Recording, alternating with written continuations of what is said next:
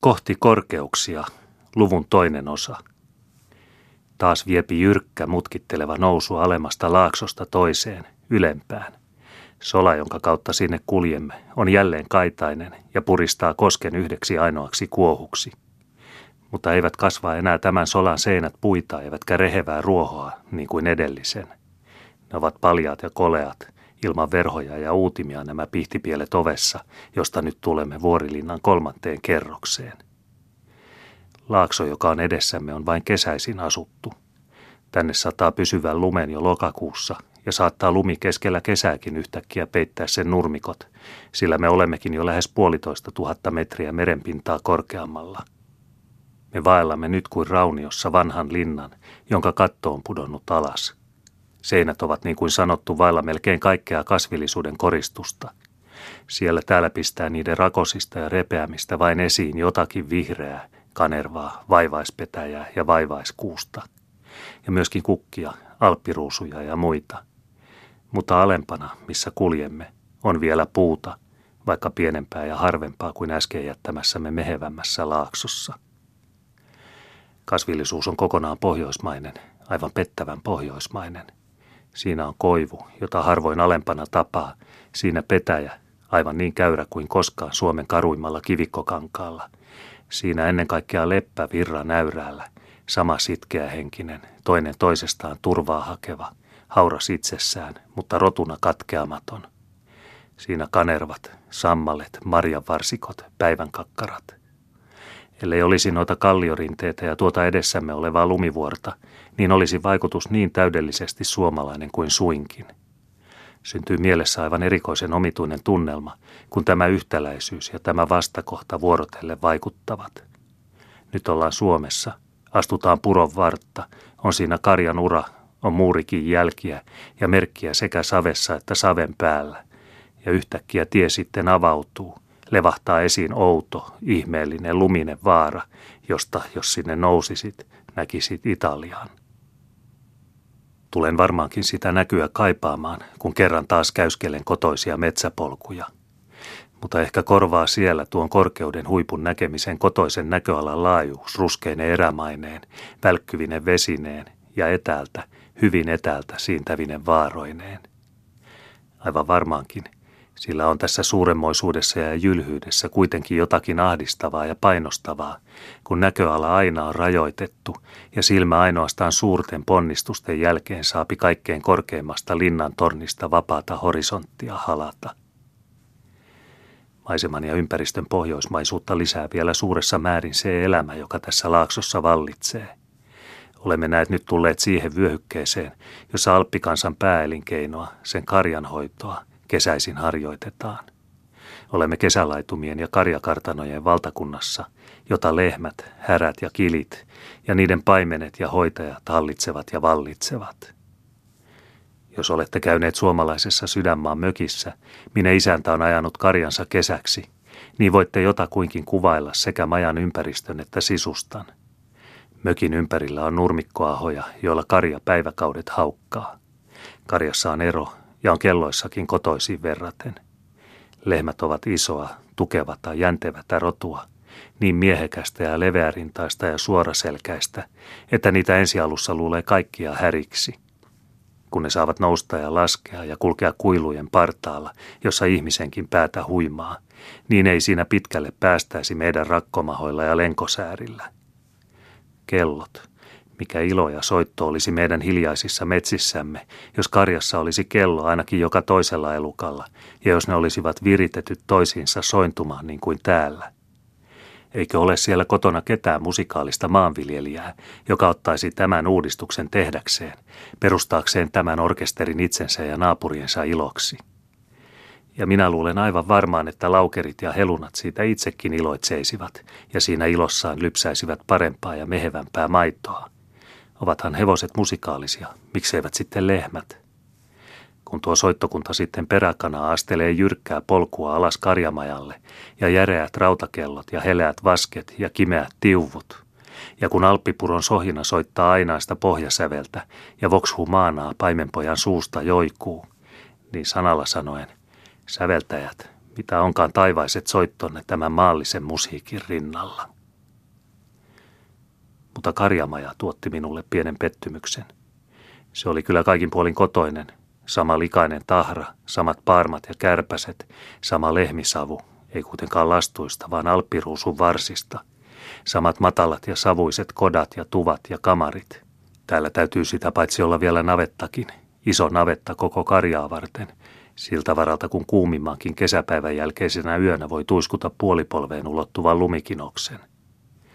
Mutta se pettymys, se oli siinä, että täältä puuttui karjakot, puuttui tytöt, säteriantat, joista kaikki vuoristojen runoniekat laulavat ja joiden joikumisen oli luullut välttämättä pitävän seurata karjankellojen soiton mukana.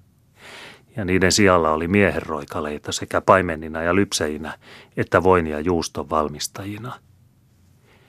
Siinä leikissä, jota karjanhoito täällä on, eivät naisen voimat kyllä kestäisikään – on raskasta työtä tuo karjan kintereillä seuraaminen ja sen koossa pitäminen, kun ilmojen mukaan täytyy ajaa se milloin ylemmä, milloin alemma. On vielä raskaampaa kaikenlainen kantaminen, niin kuin keittopuiden ja varsinkin maidon, jota ei valmisteta juustoksi joka karjamailla, vaan viedään niiden kesken muodostuneeseen meijeriin. Kun matka meijeriin voi olla kilometri, kaksikin, niin arvaa sen, mitä maitotynnyri vastamäessä painaa – eikä itse juuston valmistuskaan, kun juustot tavallisesti ovat 50 kilon painoisia myllynkiviä, joita on nosteltava ja pyöriteltävä ja lopulta laaksoon kannettava, ole pikkutyttöjen työtä. Kaikkeen siihen tarvitaan selkää, koipea ja käsivartta, ja niitä ei puutu sennereiltä eikä sveitsareilta, joksi kutsutaan paimenia ja juustomestareita. Semmoista rotua kuin nämä karjan ja sikopaimenet – ei liene monahtaalla muualla maailmassa. Tämän Zillerlaakson ja sen sivulaaksojen rotu on ruskeaveristä, tummatukkaista, hiukan koukkunenäistä, aivan kuin vanhaa roomalaista tyyppiä, silloin tällöin myöskin vaaleampaa, sinisilmästä germaanilaista. Muistelenkin jossakin lukeneeni, että väestö näissä laaksoissa olisi tähteitä roomalaisesta rodusta, mikä ei olisikaan ihme, kun roomalaisten vanha tie Germaniaan kulkee ei kaukana tästä, ja sen tien varrella tavataan vielä roomalaisia linnanraunioita. Jotakin klassillista siinä on tässä kansassa, ja jos joku kuvaveistäjä haluaisi mallikseen kaikin puolin sopusuhtaisia ihannemiehiä, niin tulkoon tänne katsomaan, miltä näyttää senneri, joka sarvista tyyrää äksyä härkää – mutta samalla on sangen hullunkurista nähdä tuo jättiläinen kyykyllään lehmän kupeella tiristämässä sen utareista maitoa läkkilitraan. Vielä hullunkurisempi on näky, kun hän lypsää kiliä, sääret levällään, kili niiden välissä. Juuston valmistus tapahtuu, niin kuin tapahtuu, en tiedä oikein miten.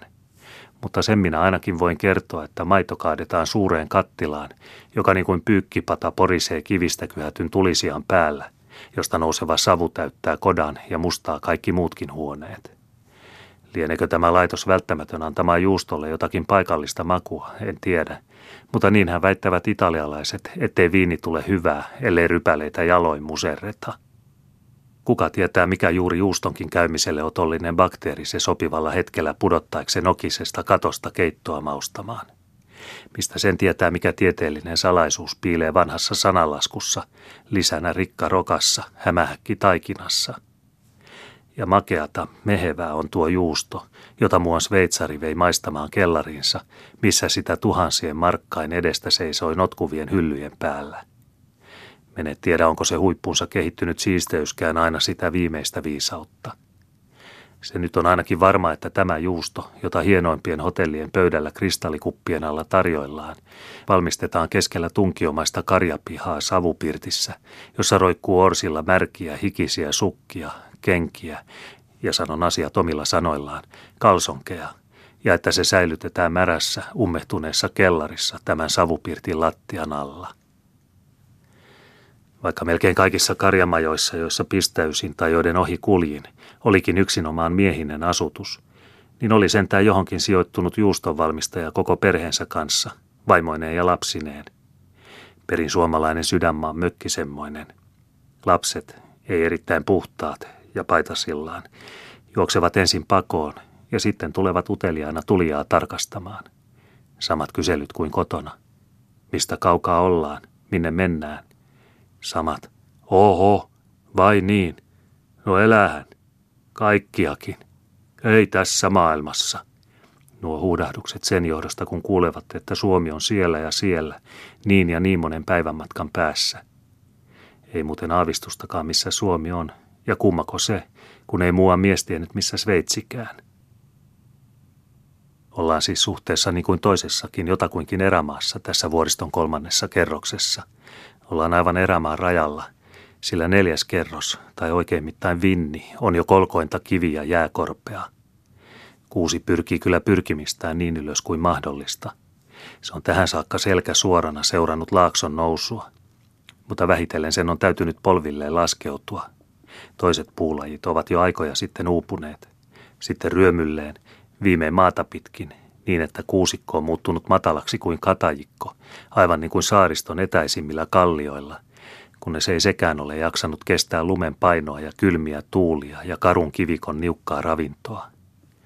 Ainoastaan kaikenlaiset kanervat ja alppiruusut ja heinät seuraavat vielä vähän matkaa ja huutavat tätä voittoa ja sen riemua mitä heleimpien ja voimakkaimpien värien kymmenillä kielillä – ei missään ole punaisen, sinisen ja keltaisen vaikutus niin väkevä kuin näillä ylimmillä alppiniityillä, joissa ei niitä puut peitä, eivät varjot tummenna, ja aivan hurmaava on kuva, kun sattuu lumen satamaan ja alppiruusut pitkään kanervamaisten varsiensa päässä punertavat valkealla hangella.